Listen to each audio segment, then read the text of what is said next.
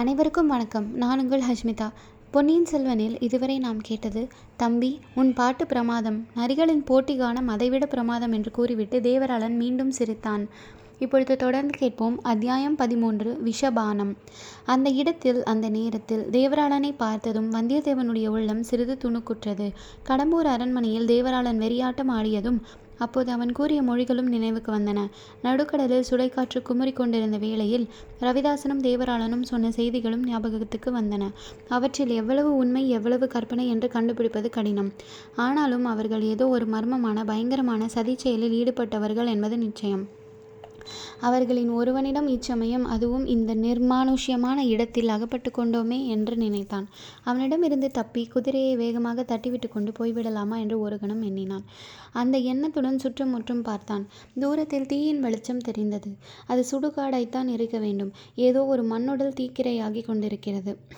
அந்த மண்ணுடலின் உயிர் இருந்த காலத்தில் எத்தனை எத்தனை ஆபாசங்களால் அலைப்புண்டிருக்கும், எத்தனை இன்பத் துன்பங்களை அது அனுபவித்திருக்கும். அரை நாழிகை நேரத்தில் மிச்சம் இருக்கப் போவது ஒரு பிடி சாம்பல் தான்.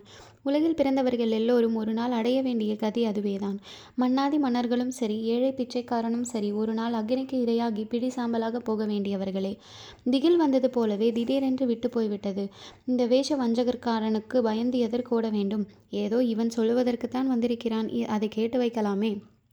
ஒருவேளை கொல்ல நுழைக்களத்தில் தான் நுழைந்த போது அங்கிருந்து பின்பக்கம் சென்று மறைந்து கொண்டவன் இவன்தான் போலும். அந்த அதிசயமான வாள் கூட இவனுடையதாக இருக்கலாம். அதன் கைப்பிடியில் இருக்கிற மீனின் சித்திரம் இருந்ததல்லவா? இவனுடன் கொஞ்சம் பேச்சு கொடுத்தால் புதிய செய்தி ஏதேனும் தெரிய வரக்கூடும். ஆகையால் குதிரையை மெதுவாகவே செலுத்தினான் வல்லவரையன். முதலில் புதிதாக லாடமடிக்க பெற்ற அந்த குதிரையை நடப்பதற்கு கொஞ்சம் கஷ்டப்பட்டதாக தோன்றியது. அதை விரட்டி அடிக்க மனம் வரவில்லை. இங்கே எப்படியப்பா திடுதிருப்பென்று வந்து முளைத்தாய் என்று கேட்டான் வல்லவரையன். நான் அல்லவா அந்த கேள்வியை கேட்க வேண்டும்? உன்னை நடுக்கலையில் கப்பல் பாய்மரத்தோடு கட்டிவிட்டு வந்தோமே, எப்படி நீ தப்பி வந்தாய் என்றான் தேவராளன். உனக்கு மட்டும்தான் மந்திரம் தெரியும் என்று நினைத்தாயோ? எனக்கும் கொஞ்சம் தெரியும். மந்திரத்தில் உனக்கு நம்பிக்கை ஏற்பட்டது பற்றி எனக்கு மகிழ்ச்சி. என்னுடைய மந்திர சக்தியினால் நீ இங்கே தனியாக போய் கொண்டிருப்பாய் என்று நானும் அறிந்து கொண்டேன். அதனால்தான் நான் முன்னில் வந்து காத்திருந்தேன். ஏன் காத்திருந்தாய்? என்னிடம் உனக்கு என்ன காரியம்? நீயே யோசித்துப்பார், அல்லது மந்திர சக்தியினால் கண்டுபிடி. உங்களுடைய ரகசியங்களை நடுக்கடலில் என்னிடம் நீங்கள் சொல்லியிருக்கிறீர்கள். அவற்றில் எவ்வளவு உண்மை எவ்வளவு கற்பனை என்பது எனக்கு தெரியாது. ஆனாலும் அந்த ரகசியங்களை நான் மறந்துவிட தீர்மானித்து விட்டேன். யாரிடமும் சொல்லப்போவதில்லை. அதை பற்றி நானும் கவலைப்படவில்லை. எப்போது நீ அந்த ரகசியங்களை யாரிடமாவது சொல்லலாம் என்று நினைக்கிறாயோ அப்போது உன் நாக்கு துண்டிக்கப்படும், நீ ஊமையாவாய். வந்தியத்தேவனுக்கு உடல் சிலிர்த்தது. தஞ்சையிலும் இலங்கையிலும் அவன் சந்தித்த ஊமை பெண்களை பற்றிய நினைவு வந்தது. சற்று தூரம் சும்மா நடந்தான். இந்த பாவி எதற்காக நம்மை தொடர்ந்து வருகிறான்? இவனிடமிருந்து தப்பிச் செல்வதற்கு என்ன வழி? கோடிக்கரையிலிருந்து போல் இருந்தது போல் இங்கேயும் சேற்று பள்ளம் இருந்தால் எவ்வளவு உபயோகமாயிருக்கும். அல்லது ஆற்றில் பிடித்து தள்ளிவிட்டு போகலாமா? அதில் பயனில்லை. ஆற்றில் தண்ணீர் அதிகம் கிடையாது. வேறு வழி ஒன்றும் இல்லாவிட்டால் இருக்கவே இருக்கிறது உடைவாள், அதை எடுக்க வேண்டியதுதான். தம்பி, நீ என்ன நினைக்கிறாய் என்பது எனக்கு தெரியும். ஆனால் அது கைகூடாது. வீண் முயற்சியில் இறங்காதே. வந்தியத்தேவன் பேச்சை மாற்ற விரும்பினான். அவனிடமிருந்து தப்புவதற்கு சிறிது சவகாசம் வேண்டும். அதுவரை ஏதேனும் பேச்சு கொடுத்து வர வேண்டும். உன் கூட்டாளி ரவிதாசன் எங்கே? தேவராளன் ஒரு பேய் சிரிப்பு சிரித்துவிட்டு, அது உனக்கல்லவா தெரிய வேண்டும். ரவிதாசன் எங்கே என்று கேட்டான். வந்தியத்தேவன் திடுக்கிட்டான். ரவிதாசனை பற்றிய பேச்சை தான் எடுத்திருக்கக்கூடாது. எடுத்தது தவறு. ரவிதாசனை இவன் பார்த்து பேசிவிட்டு நம்மை ஆழம் பார்க்கிறானா? அல்லது என்ன தம்பி சும்மா இருக்கிறாய்? ரவிதாசன் எங்கே என்று சொல்ல மாட்டாயா? போனால் போகட்டும். அந்த ஓடக்கார பெண் பூங்குடலி எங்கே? அதையாவது சொல். வந்தியத்தேவன் பாம்பை மிதித்தவன் போல் பதறினான். மேலே பேசுவதற்கே அவனுக்கு தயக்கமாக இருந்தது. அவளை பற்றியும் நீ ஒன்றும் சொல்ல மாட்டாயாக்கும். போனால் போகட்டும். அவளை நீ காப்பாற்ற நினைப்பதற்கு தக்க காரணம் இருக்கலாம். தம்பி, சற்று முன்னால் ஒரு காதல் பாட்டு பாடினாயே, அவளை நினைத்து பாடினாயா? இல்லை, சத்தியமா இல்லை என்று வல்லவரையன் பரபரப்போடு கூறினான். ஏன் உனக்கு இவ்வளவு பரபரப்பு? ஏன் இவ்வளவு ஆத்திரம்? சரி சரி, அதை பற்றியெல்லாம் பேசிக்கொண்டிருக்க இப்போது அவகாசமில்லை. ஏன் என் குதிரையின் முகக்கயிற்றை பிடித்து கொண்டிருக்கிறாய்? விட்டுவிடு, நான் போகிறேன். அவசர காரியம் இருக்கிறது. நான் வந்த காரியத்தை நீ இன்னும் கேட்கவில்லையே. சொன்னால்தானே கேட்கலாம். இந்த முல்லை ஆற்றங்கரைக்கு ஓர் அதிசய சக்தி உண்டு. இங்கே யார் எதை விரும்புகிறார்களோ அது உடனே அவர்களுக்கு சித்திக்கும். நான் ஒன்றும் விரும்பவில்லையே. அது போய் நீ யாரை நினைத்து கொண்டு உன் காதல் பாட்டை பாடினாயோ அவள் உன்னை பார்க்க விரும்புகிறாள். நீ இஷ்டப்பட்டால் பார்க்கலாம். எப்போது? இன்றிரவே பார்க்கலாம். இது என்ன கதை? கதையல்ல தம்பி, அதோ பார் என்று தேவராளன் சுட்டி காட்டினான். அவர்கள் சென்ற வழியில் சற்று தூரத்தில் ஏதோ ஒரு பொருள் மங்கலாக தெரிந்தது. வந்தியத்தேவன் உற்று பார்த்தான். அது ஒரு பல்லக்கு, மூடு பல்லக்கு என்று அறிந்தான். ஆஹா, அந்த பல்லக்கு எங்கே பார்த்திருக்கிறோம்? ஏன், பழுவூர் இளையராணியின் பல்லக்கல்லவா அது? ஒருவேளை அதற்குள்ளே நந்தினி இருக்கிறாளோ என்ன? அதை தெரிந்து கொள்ளும் ஆவலை அவனால் கட்டுப்படுத்தி கொள்ள முடியவில்லை. குதிரையை அந்த பல்லக்கின் அருகில் கொண்டு போய் நிறுத்தினான். பனைச்சித்திரம் போட்ட பல்லக்கின் மூடு திரை தெரிந்தது. திரை அசைவது போலவும் தெரிந்தது. உடனே வந்தியத்தேவன் குதிரை மீதிருந்து கீழே குதித்தான். அதே கணத்தில் தேவராளன் தொண்டையிலிருந்து ஒரு விசித்திரமான சப்தம் வெளிவந்தது. அக்கம் பக்கத்திலிருந்து புதர்களின் மறைவிலிருந்து 7-8 பேர் திடும் திடும் என்று எழுந்து பாய்ந்து வந்தார்கள். வந்தியத்தேவன் மீது விழுந்தார்கள். அவனால் மீறி அசையவும் முடியாதபடி பிடித்து கொண்டார்கள். கால்களையும் கைகளையும் துணியினால் கட்டினார்கள். கண்ணையும் ஒருவன் கட்டினான். உடைவாளை ஒருவன் பலவந்தமாக எடுத்துக்கொண்டான்.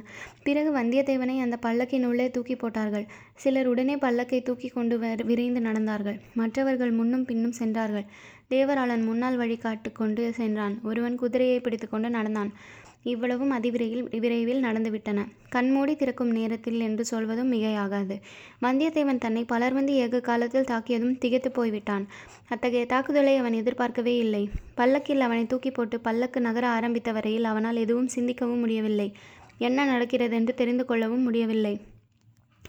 ஆனால் பல்லக்கு நகர ஆரம்பித்ததும் சிறிது சிறிதாக மனம் தெளிவடைந்தது. கண்ணின் கட்டு சுலபமாக நழுவிவிட்டது. கட்டியிருந்த கைகளினால் பல்லக்கின் திரையை விலக்கி கொண்டு பார்த்தான். நதிக்கரையிலிருந்து குறுக்கே இறங்கி பல்லக்கு எங்கேயோ போகிறது என்பதை அறிந்து கொண்டான். அவனுடைய கையின் கட்டுக்களையும் காலின் கட்டுக்களையும் அவிழ்த்து கொண்டு விடுதலை பெறுவது அவ்வளவு கஷ்டமான காரியம் அன்று. பல்லக்கிலிருந்து குதிப்பதும் எளிதாகத்தான் இருக்கும். குதிரையோ பின்னால் வந்து கொண்டிருந்தது. அந்த 7-8 பேரையும் உதறி தள்ளிவிட்டு குதிரையின் மீது பாய்ந்தேறி செல்வதும் அவனுக்கு முடியாத காரியம் ஆகாது. அவ்விதம் செய்யலாமா என்று யோசித்தான். ஆனால் ஏதோ ஒன்று குறுக்கே நின்று தடை செய்தது. அந்த பல்லக்கினுள்ளே ஒரு அபூர்வமான மனம் சூழ்ந்திருந்தது. அது முதலில் அவனுக்கே உற்சாகத்தை அளித்தது. அதன் கவர்ச்சியிலிருந்து விடுவித்து கொண்டு போக எளிதில் மனம் வரவில்லை. இந்த பல்லக்கு தன்னை எங்கே கொண்டு போய் சேர்க்கப் போகிறது? நந்தினியிடம்தான் சேர்க்கும் என்று ஊகிப்பதற்கு காரணங்கள் இருந்தன. அவளை பார்க்க வேண்டும் என்ற ஆசை அவன் உள்ளத்தின் அடிவாரத்தில் லேசாக தலை காட்டியது. வர வர அது பெரும் ஆர்வமாக வளர்ந்தது. அதற்கு எவ்வளவோ ஆட்சேபங்கள் தோன்றின. ஆட்சேபங்களை எல்லாம் மீறி ஆசை விஸ்வரூபம் கொண்டது. என்னதான் செய்து விடுவாள் நம்மை? என்னை எண்ணத்துக்காகத்தான் அழைக்கிறாள் என்று பார்த்து விடலாமே. ஏதாவது தெரிந்து கொள்ள முடிந்தால் தெரிந்து கொள்ளலாமே. சூழ்ச்சிக்கு சூழ்ச்சி செய்ய தன்னால் முடியாமலா போய்விடும்? மறுபடியும் அவளை பார்க்கும்படியான சந்தர்ப்பம் கிடைக்குமா என்பது சந்தேகம்தான். தஞ்சாவூருக்கு போக வேண்டிய அவசியம் நீ ஏற்பட போவதில்லை.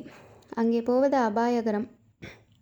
அதை காட்டிலும் வழியிலேயே பார்த்து விடுவது எளிதான காரியம். இன்னும் ஒரு தடவை அவளையும் பார்த்துத்தான் வைக்கலாமே. ஆம் ஆம், நந்தினியை பார்க்க வேண்டும் என்பதற்கு இன்னொரு அவசியமான காரணமும் இருந்தது. இலங்கையில் அவன் பார்த்த அந்த ஊமை அரசி அவள் நந்தினி போலிருப்பதாகத்தான் எண்ணியது சரியா? அதை தெரிந்து கொள்ள வேண்டாமா? இவ்விதம் வந்தியத்தேவன் யோசித்து கொண்டிருக்கும் போதே அவன் தலை சுழன்றது. தூக்கம் வருவது போல தோன்றியது. இல்லை இல்லை, இது தூக்கம் இல்லை. பகலிலேதான் அவ்வளவு நேரம் தூங்கியாகிவிட்டதே. இது ஏதோ மயக்கம். இந்த பல்லக்கில் சூழ்ந்துள்ள மனம்தான் நம்மை இப்படி மயக்குகிறது. ஐயோ, இது என்ன பயங்கர அபாயம்! பல்லக்கில் இருந்து குதித்து விட வேண்டியதுதான். வந்தியத்தேவன் கை கட்டை அவிழ்த்து கொள்ள முயன்றான். முடியவில்லை. கைகள் அசையவே இல்லை. எழுந்து உட்கார முயன்றான். அதையும் முடியவில்லை. கால்களை அடித்து கொள்ள பார்த்தான். கால்களும் அசைய மறுத்தன. அவ்வளவுதான். கண்ணிமைகள் மூடிக்கொண்டன. அறிவு விரைவாக மங்கியது. மயக்கம் அவனை முழுவதும் ஆட்கொண்டது. வந்தியத்தேவன் மயக்கம் தெளிந்து கண் விழித்த போது பழைய நினைவுகள் வந்து பல்லக்கிலிருந்து குதிக்க முயன்றான். ஆனால் விந்தை விந்தை. அவன் இப்போது பல்லக்கில் இல்லை. விசாலமான ஒரு அறையில் இருந்தான். அந்த அறை தீபங்களினால் பிரகாசமாக விளங்கிற்று. இங்கேயும் ஏதோ மனம் சூழ்ந்திருந்தது. ஆனால் பழைய மாதிரி மனம் இல்லை. அகிர்புகையின் மனம் போல தோன்றியது. முன்னே அவன் அனுபவித்தது அறிவை மயக்கிய மனம். இது அறிவை தெளிவு செய்த மனம். படுத்திருந்த ஆசனத்திலேயே எழுந்து உட்கார்ந்தான். சுற்றுமுற்றும் பார்த்தான். கதவு ஒன்று திறந்திருந்தது. வந்தியத்தேவன் ஆவலுடன் பார்த்தான். திறந்த கதவின் வழியாக நந்தினி வந்தாள். வந்தவளை கண்கொட்டாமல் அவன் பார்த்து கொண்டிருந்தான். அவனுடைய வியப்புக்கும் திகைப்புக்கும் பல காரணங்கள் இருந்தன. வர்ணனை கெட்டாத அவளுடைய சௌந்தரியம் ஒரு காரணம். எதிர்பாராத முறையில் அவளை சந்திக்கும்படி நேர்ந்தது இன்னொரு காரணம். இலங்கையில் அவன் பார்த்திருந்த மூதாட்டியின் உருவத்தோடு இந்த யுவதியின் உருவம் எவ்வளவு ஒத்திருக்கிறது என்ற எண்ணம் மற்றொரு காரணம். உருவங்கள் ஒத்திருக்கின்றனவா? அல்லது அந்த மூதாட்டி தான் உயரிய ஆடை ஆபரணங்களை அணிந்தபடியினால் இப்படி தோற்றமளிக்கிறாளா? இனிய கிண்கிணி நாதக்குரலில், ஐயா, நீர் மிகவும் நல்லவர் என்று கூறினாள் நந்தினி. வந்தியத்தேவன் வந்தனம் என்றான். நல்லவருக்கு அடையாளம் சொல்லாமற் போவதுதானே? தஞ்சை அரண்மனையிலிருந்து என்னிடம் சொல்லிக் கொள்ளாமலே போய்விட்டீர்கள் அல்லவா? வந்தியத்தேவன் நகைத்தான்.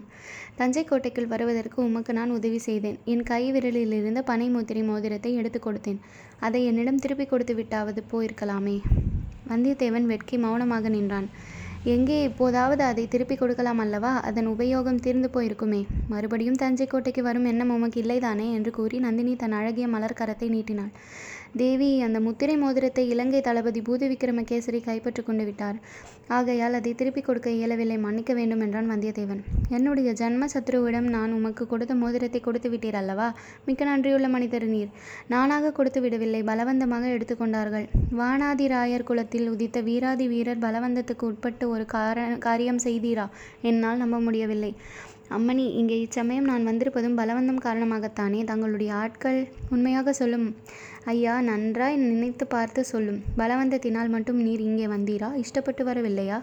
பல்லக்கில் ஏற்றப்பட்ட பிறகு கீழே குதித்து ஓடுவதற்கு உமக்கு சந்தர்ப்பம் இல்லையா என்று நந்தினி கேட்ட கேள்விகள் கூறிய அம்புகளைப் போல வந்தியத்தேவன் நெஞ்சை துளைத்தன. ஆம், இஷ்டப்பட்டு தான் வந்தேன் என்றான்.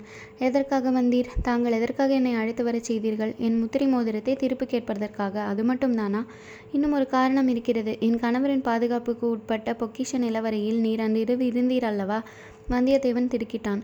எனக்கு தெரியாது என்றா எண்ணி நீர்? அழகுதான். எனக்கு தெரிந்திராவிட்டால் அன்றிரவு நீர் தப்பிச் சென்றிருக்க முடியாது. தேவி, ஆம், எனக்கும் தெரியும், பெரிய பழுவேட்டரையருக்கும் தெரியும். உம்மை அங்கேயே கொன்று போட்டு விடும்படி பழுவேட்டரையர் சுரங்க வழி காவலனுக்கு கட்டளையிட்டார். அவர் அப்பால் சென்றதும் நான் அந்த கட்டளையை மாற்றிவிட்டேன். அதனால் நீர் பிழைத்தீர். உம்முடைய அழகான நண்பன் ஆபத்துக்கு உள்ளானான். இல்லாவிடில் அந்த பொக்கிஷ நிலவரையில் முத்துக்குவியல்களுக்கு பக்கத்தில் உம்முடைய எலும்புகள் இப்போது கிடைக்கும். வந்தியத்தேவன் வியப்பு கடலில் மூழ்கினான். அவள் கூறியவையெல்லாம் உண்மை என்று அவனால் நம்ப முடியவில்லை. உண்மை இல்லாவிட்டாலும் தான் அன்று அங்கு ஒளிந்திருந்தது எப்படி தெரிந்தது? சம்பிரதாயத்துக்காவது நன்றி கூற வேண்டியது அவசியம் என்று கருதி அம்மணி என்று ஏதோ சொல்ல ஆரம்பித்தான். வேண்டாம், மனதில் இல்லாததை வெளியிலும் எதற்காக சொல்ல பார்க்கிறீர்? எனக்கு நன்றி செலுத்த முயல வேண்டாம். இல்லை தேவி, உம்முடைய உயிரை அன்று காப்பாற்றியதை பற்றி எதற்காக சொன்னேன் தெரியுமா? உம்முடைய நன்றியை எதிர்பார்த்தல்ல, மறுபடியும் அந்த சுரங்க வழியை உபயோகிக்க பார்க்க வேண்டும் என்று எச்சரிப்பதற்காகத்தான். அங்கே இப்போது மிகவும் வலுவான காவல் போடப்பட்டிருக்கிறது, தெரிகிறதா? மறுபடியும் அந்த பக்கம் போகும் உத்தேசமே எனக்கு இல்லை. அது ஏன் இருக்கப் போகிறது? உதவி செய்தவர்களை நினைக்கும் வழக்கமே தான் உனக்கு இல்லையே. உம்மால் உம்முடைய சிநேகிதன் ஆபத்துக்குள்ளானான். அவனை என்னுடைய அரண்மனைக்கே எடுத்து வர செய்து அவனுக்கு வைத்தியம் பண்ணி குணப்படுத்தி அனுப்பினேன். அதில் உமக்கு திருப்தி தானே? அல்லது நம்பிக்கை துரோகத்தை போல் சிநேக துரோகமும் உம்முடன் பிறந்ததா? நந்தினியின் வார்த்தை ஒவ்வொன்றும் விஷபானத்தை போல் வந்தியத்தேவனுடைய உள்ளத்தில் ஊடுருவி சென்றது. அவன் துடிதுடித்து மௌனமாயிருந்தான். உம்முடன் கோடிக்கரைக்கு வந்த வைத்தியர் மகனை தான் உமக்கு பதிலாக பிடித்து கொண்டு அனுப்பினீர். அவன் என்ன ஆனான் என்று விசாரித்தீரா? தங்களை கேட்க எண்ணினேன், சொல்கிறேன். ஆனால் உம்முடன் இலங்கையிலிருந்து புறப்பட்ட இளவரசர் அருள்மொழிவர்மர் என்ன ஆனார்? அதை சொன்னால் நான் வைத்தியர் மகனை பற்றி சொல்லுவேன். வந்தியத்தேவனுக்கு உடம்பை ஒரு உலுக்கு உலுக்கி போட்டது. இளவரசரை பற்றி அறிவதற்காகத்தான் தன்னை இவள் இப்படி பாடாய் படுத்தினாளோ என்று தோன்றியது. ஏமாந்து போகக்கூடாது என்று தீர்மானித்து கொண்டான். அரசி, அதை பற்றி மட்டும் என்னை கேட்க வேண்டாம் என்றான். ஆம், அதை பற்றி மட்டும் கேட்கக்கூடாது தான். கேட்டாலும் உம்மிடமிருந்து மறுமொழி வராது என்றது எனக்கு தெரியும். உம்முடைய காதலி எப்படி இருக்கிறாள்? அதை பற்றியாவது எனக்கு சொல்லலாமா? வந்தியத்தேவனுடைய கண்களில் தீப்பொறி பறந்தது. யாரை சொல்கிறீர்கள்? ஜாக்கிரதை என்றான். ஆஹா, நான் ஜாக்கிரதையாகத்தான் இருக்கிறேன். அந்த பழையாறை மகாராணியை சொல்வதாக என்ன வேண்டாம். அவள் உம்மை கண்ணெடுத்தும் பார்க்க மாட்டாள். தன் காலில் ஒட்டிய தூசிக்கும் சமானமாக உம்மை மதிப்பாள். உம்மை இலங்கையில் கொண்டு சேர்த்து திரும்பியும் அழைத்து வந்தாலே அந்த ஓடக்கார பெண்ணை பற்றி கேட்கிறேன். பூங்குழலி உமது காதலி அல்லவா? இல்லை, இல்லவே இல்லை. அவளுடைய காதலர்களை அவளே எனக்கு காட்டினாள். நள்ளிரவில் கோடிக்கரை சதுப்பு நிலத்தில் கிளம்பி கொள்ளிவாய் பிசாசுக்களை எனக்கு காட்டினாள். அவர்கள்தான் தன்னுடைய காதலர்கள் என்று சொன்னாள். அவள் பாக்கியசாலி, ஏனெனில் அவளுடைய காதலர்கள் ஒளிவடிவம் பெற்றிருக்கிறார்கள், பிரகாசமாகவும் கண்முன் தோன்றுகிறார்கள். என்னுடைய காதலர்களோ இருள் வடிவமானவர்கள், உருவம் அறிய முடியாதவர்கள். இருளடைந்த பாழும் மண்டபத்தில் நீர் எப்போதாவது நள்ளிரவு நேரத்தில் படுத்திருத்ததுண்டா? வௌவால்களும் ஆந்தைகளும் இறகுகளை சடபடவென்று அடித்துக்கொண்டு அந்த இருண்ட மண்டபங்களின் உரு தெரியாத வடிவங்களாக பறந்து திரிவதை பார்த்ததுண்டா? அம்மாதிரி வடிவங்கள் என் உள்ளம் ஆகிய மண்டபத்தில் ஓயாமல் பறந்து அலைகின்றன, இறகுகளை அடித்து கொள்கின்றன, என் நெஞ்சத்தை தாக்குகின்றன, என் கண்ணை இறகுகளால் தேய்த்து கொண்டு செல்கின்றன. அந்த இருள் வடிவங்கள் எங்கிருந்து வருகின்றன? எங்கே போகின்றன? ஏன் என்னை சுற்றி சுற்றி வட்டமிடுகின்றன? ஐயோ, உமக்கு தெரியுமா? இவ்விதம் கூறிவிட்டு நந்தினி வெறி கொண்ட கண்களில் அங்கும் இங்கும் பார்த்தாள்.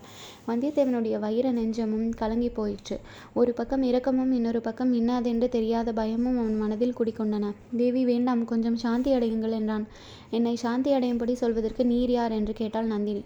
நான் வானர் குலத்தில் வந்த ஏழை வாலிபன். தாங்கள் யார் தேவி? நான் யார் என்றா கேட்கிறீர்? அதுதான் எனக்கும் தெரியவில்லை. அதை கண்டுபிடிக்கத்தான் முயன்று கொண்டிருக்கிறேன். நான் யார், மானிட பெண்ணா அல்லது பேயா பிசாசா என்று கேட்கிறீரா? இல்லை இல்லை, தெய்வலோகத்தில் இருந்து தவறி விழுந்த தெய்வ பெண்ணாகவும் இருக்கலாம் அல்லவா? தெய்வ சாபத்தினால்? ஆம், தெய்வ சாபம் என் பேரில் ஏதோ இருக்கிறது. அது என்னவென்று மட்டும் தெரியவில்லை. நான் யார், எதற்காக பிறந்தேன் என்பதை அறிவேன்.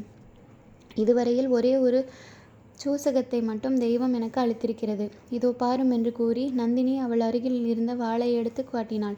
புதிதாக செப்பனிப்பட்ட அந்த கூரிய வாள் தீப வெளிச்சத்தில் பளபளவென்று ஜொலித்து கண்ணை பறித்தது. வந்தியத்தேவன் அந்த வாளை பார்த்தான். பார்த்தவுடனே அது கொல்லான் பட்டறையில் தான் பார்த்த வாள் என்பதை தெரிந்து கொண்டான்.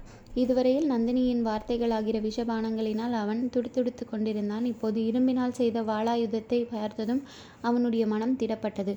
ஏனெனில் வாழ்வேல் முதலிய ஆயுதங்கள் அவனுக்கு பழக்கப்பட்டவை. பிறந்தது முதல் அவனுடன் உறவு பூண்டவை. ஆகையால் பயமில்லை. நந்தினி அந்த வாளை தன் பேரில் பிரயோகப்படுத்தியிருந்தாலும் பயம் கிடையாது. தேவி, பார்த்தேன் வாளை, பார்த்தேன். வேலைப்பாடு அமைந்த வாள், அரச குலத்துக்கு உரிய வாள், வீராதி வீரர்களின் கைக்கு உகந்த வாள். அது மெல்லியல் கொண்ட தங்கள் அழகிய கையில் எப்படி வந்தது? அதன் மூலம் தெய்வம் தங்களுக்கு அளித்திருக்கும் சூசகம்தான் என்ன என்று கேட்டான். பொழுது தொடர்ந்து கேளுங்கள். நன்றி, வணக்கம்.